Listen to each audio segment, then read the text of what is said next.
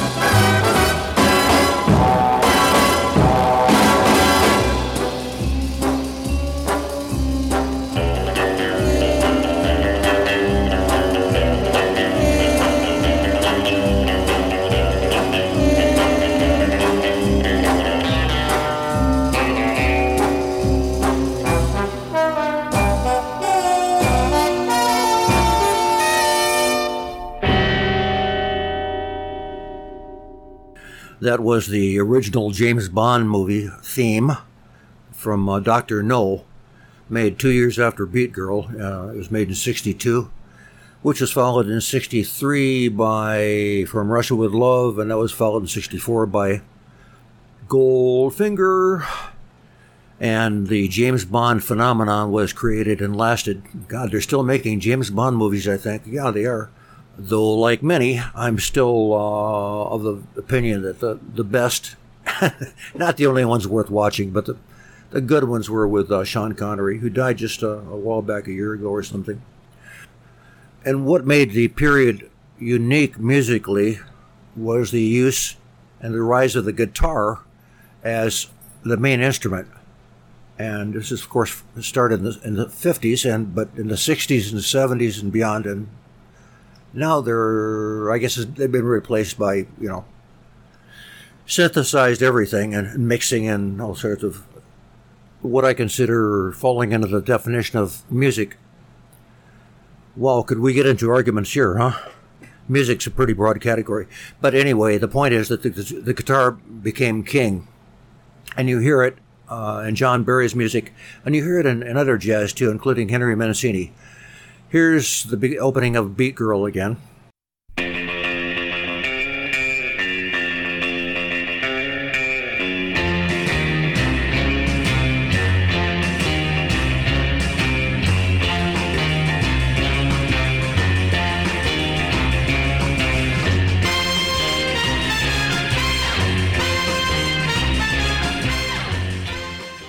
And here's the Bond theme.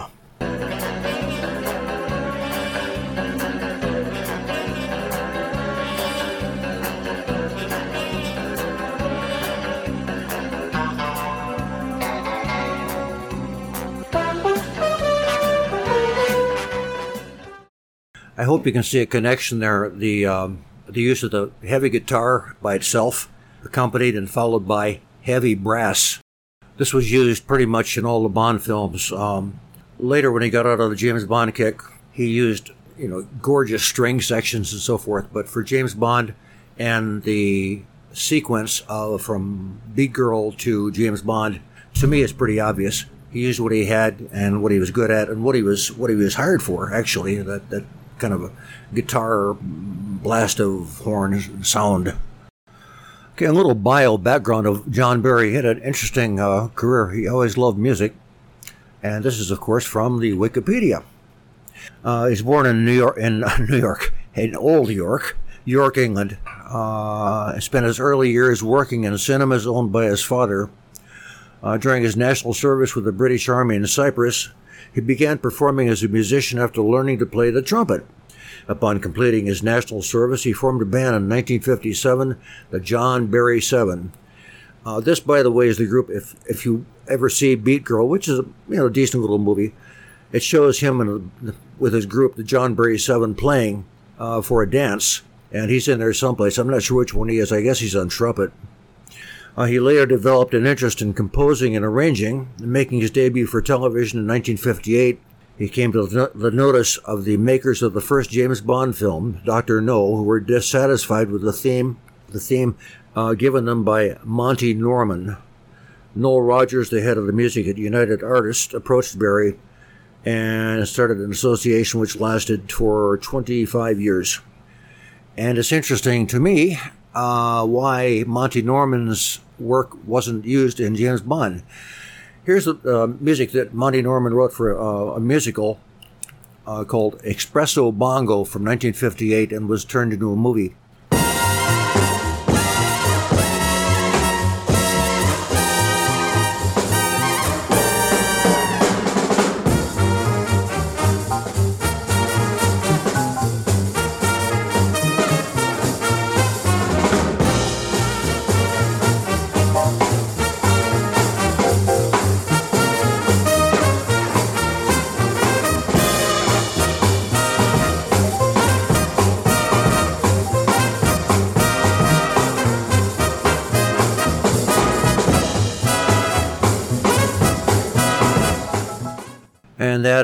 Big band version of what is considered uh, what you might call populist hip uh, for the 50s.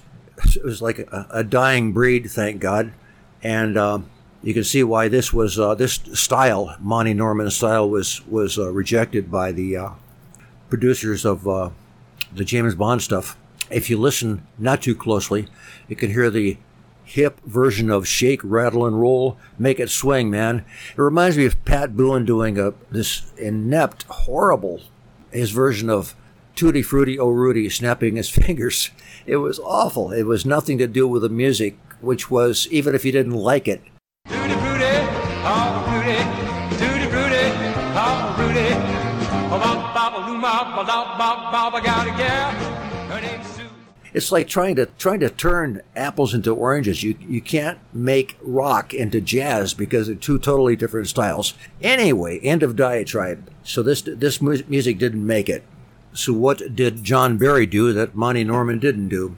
Besides grow up with a lot of talent, he recognized the importance of the guitar, and to avoid being accused of any of my shows being monolithic, here's another example of a guitar in jazz.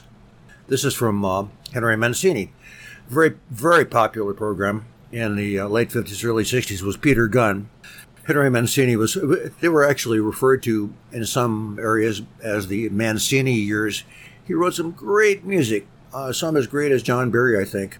This is the Peter Gunn theme from uh, 1959.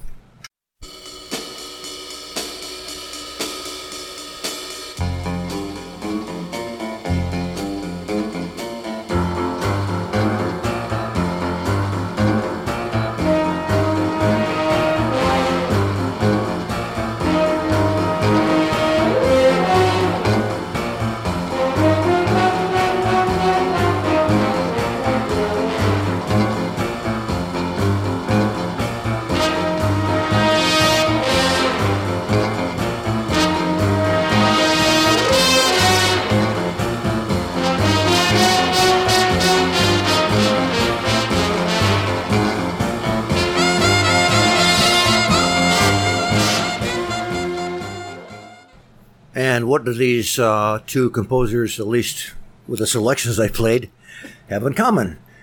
The strong guitar, which they both recognized as inherent in the music of the time, and a really great brass section, right?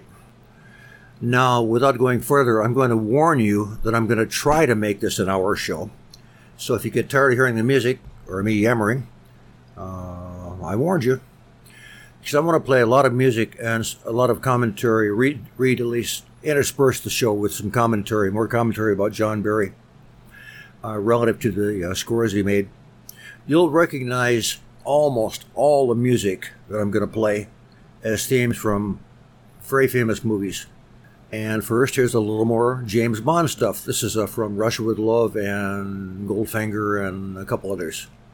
Uh, note that before I play these soundtracks, original soundtracks, at least on Amazon for James Bond movies, the whole soundtrack are almost non existent unless you get a vinyl or an old CD. And as far as digital goes, uh, I'm getting what I could.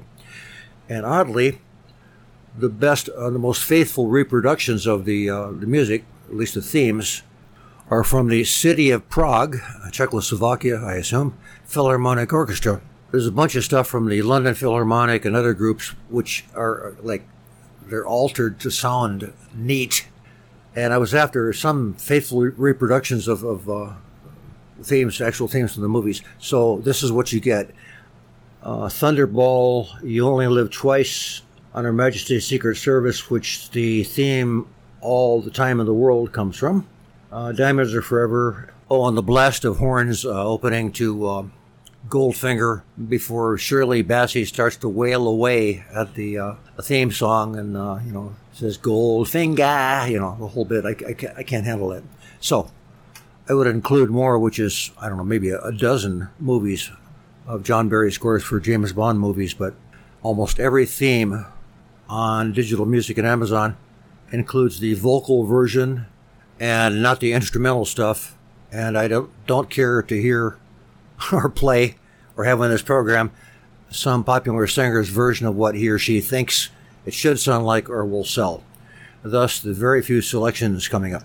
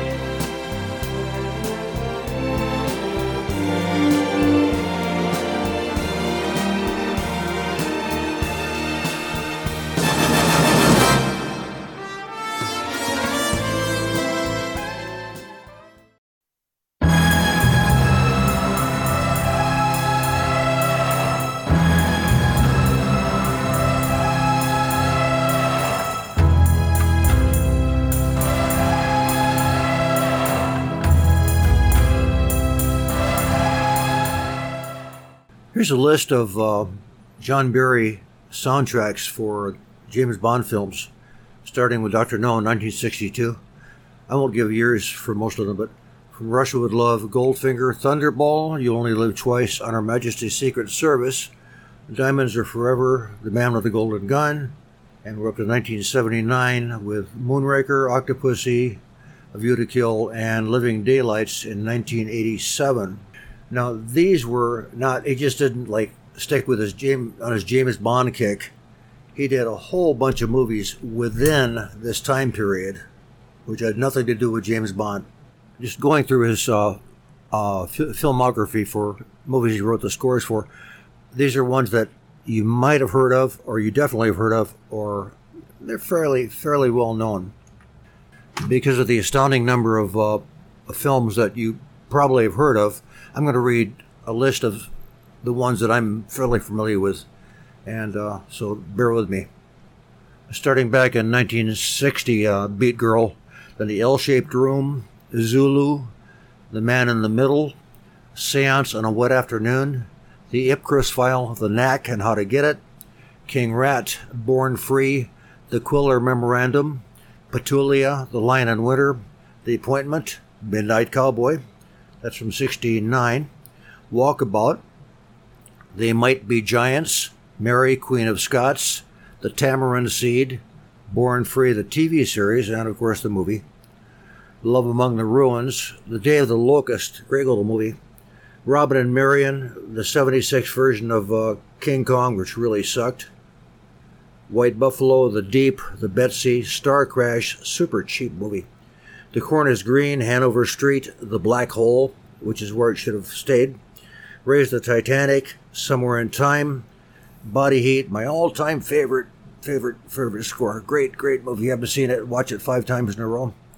Uh, Frances, The Golden Seal, The Cotton Club, A View to Kill. That was a, Bond, a James Bond movie, wasn't it? Jagged Edge, Out of Africa, another great score. Howard the Duck, which is a failure by uh, Spielberg, but yeah, and he knows it.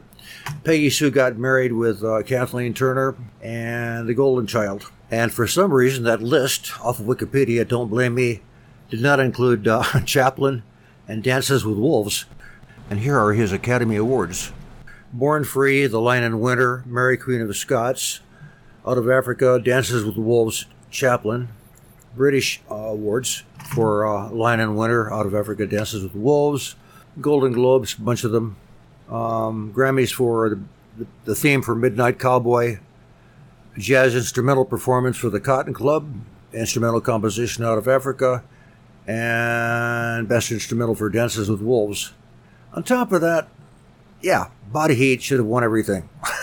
okay, anyway, I'll, that enough boring you with lists here.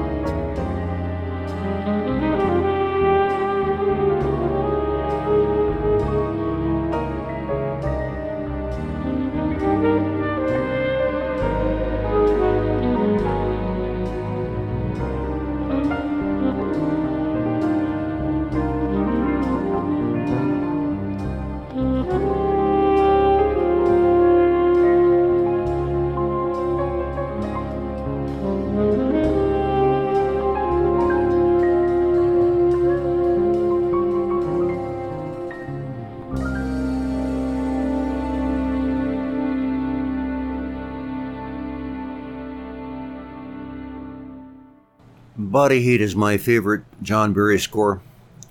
Uh, an interesting, interesting note about this is several years ago, I really wanted to get the score for it on a CD.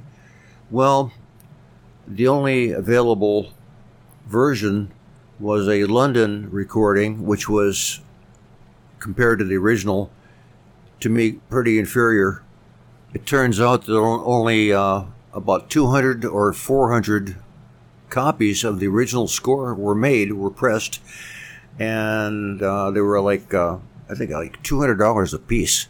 So I settled for uh, the London Symphony Orchestra version, which is good, but nothing like the original. And here's some stuff from Wikipedia.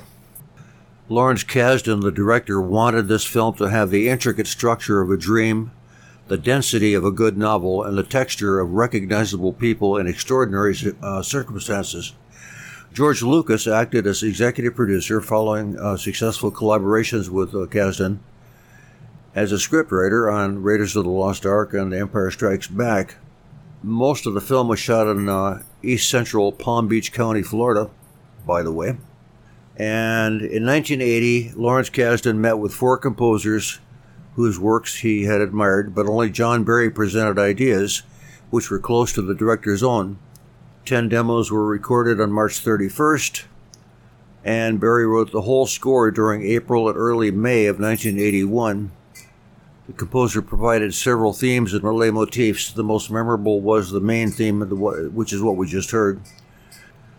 John Barry worked closely with recording sessions engineer Dan, Dan Wallin to mix the soundtrack album, but for several reasons, J.S. Lasher, who produced the limited edition LP and CD, remixed multitracks himself without Barry's or Wallin's participation.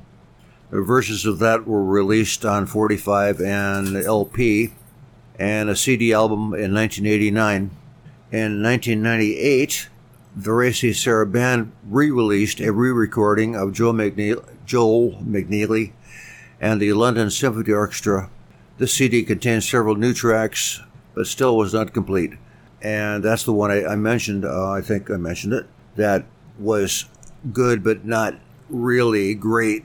And uh, but that's all you had until August 2012, when Film Score Monthly released a definitive two-disc edition the complete score with alternate unused and source cues on disc 1, and the original Barry authorized album and theme demos on disc 2.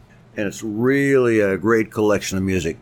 Here's a little more from Wikipedia about the reception of the movie. The film received generally rave reviews, except for my favorite critic, Pauline Kael, for some reason dismissed the film, citing its insinuating hotted up dialogue that it would be fun to hoot at if only the hushed, sleepwalking manner of the film didn't make you cringe or yawn. Robert uh, Roger Ebert responded to that review when he added the film to his great movies list. I can't believe Pauline Kael didn't like this movie. She's a, a strange bird. I, I, love I love her, and she writes writes really well. But man, she missed she missed the boat on this one. So What's that? You want to hear more from Body Heat? Okay. I could easily play the rest of this and you'd love every second of it, but it, speaking of seconds, it would go way over an hour. Actually, the music itself would go over an hour and the show would be like an hour and a half long. So, but here's a little more to satisfy your craving.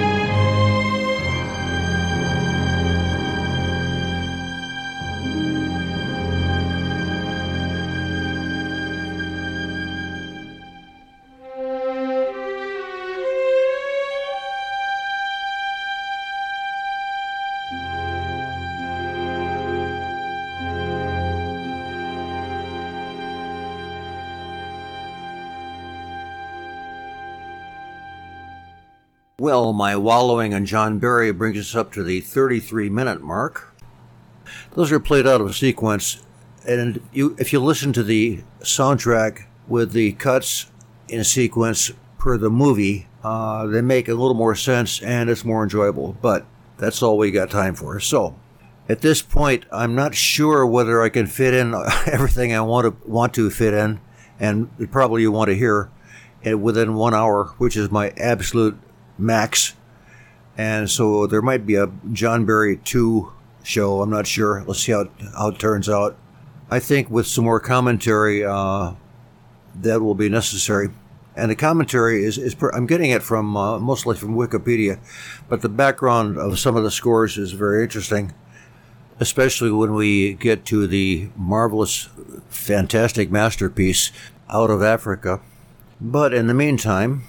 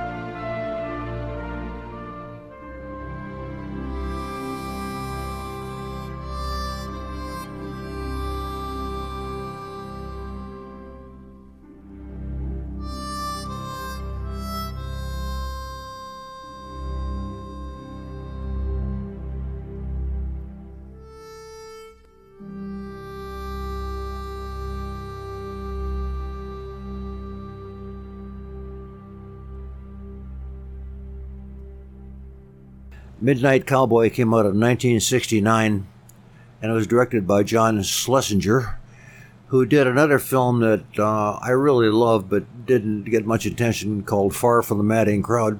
It's based on a novel of the same name and stars Dustin Hoffman and Jon Voight. It won three Academy Awards for Best Picture, Best Director, and Best Adapted Screenplay. And uh, curiously, these days, curiously, it's the only X rated film ever to win Best Picture and has been placed 36th on the American Film Institute's 100 Greatest American Films of All Time. I can't find anything specific uh, about John Barry's score for it, but uh, I will make a comment about something curious in the theme itself. The use of the harmonica, which I think gives it kind of a kind of a, a folksy touch, which plays against the strings of the uh, I don't know, call it the sadness of the this kind of cowboy hick in the big city, as well as the pathetic figure of Ratso Rizzo, uh, the Dustin Hoffman character. The harmonica was played by a, a jazz musician named Toots Thielemans. That's spelled T H I E L E M A N S. Interestingly, he played with Benny Goodman and a whole bunch of people back in the day. And uh, it's interesting that uh, Django Reinhardt was also Belgian, which uh, a guy we covered in the last show. Thielemans uh, shows up in, in different places, including uh, the theme for Sesame Street. And you listen to it and say, well, there's a harmonica, right? Yeah, okay, well, so what? but this guy was a, a really a, a, genius. He, he, he legitimized harmonica as a, an instrument in an orchestra. Here's some of the harmonica again from Midnight Cowboy.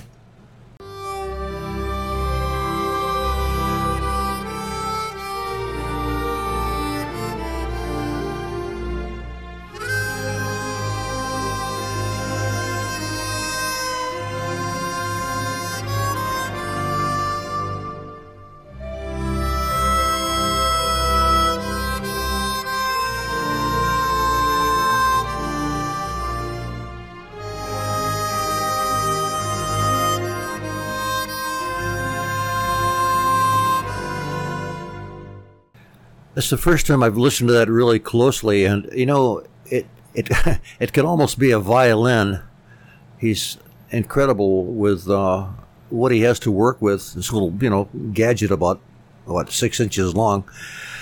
It was a stroke of genius on uh, John Barry's part to use him as part of the score.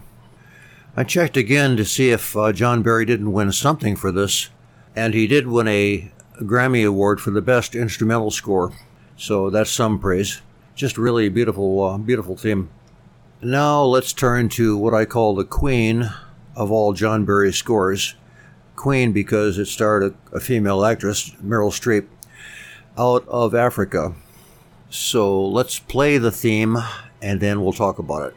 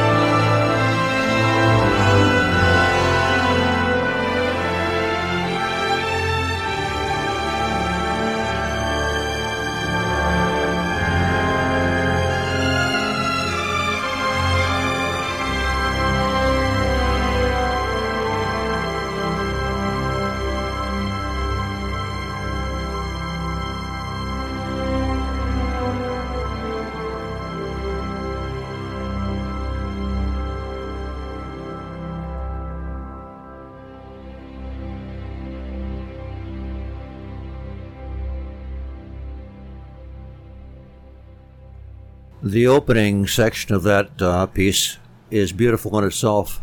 Then he comes in with a whole new theme, and it builds up to this fantastic crescendo. It doesn't get any better than this. I mean, it's you know, Gone to the Wind and Max Steiner and all those guys, but this is this is really it's this stands alone as a masterpiece. Another thing that John Barry does, which puts him above most other film composers, is the use of polyphony. Polyphonies you're using two themes, separate themes that are used together uh, to create a whole piece.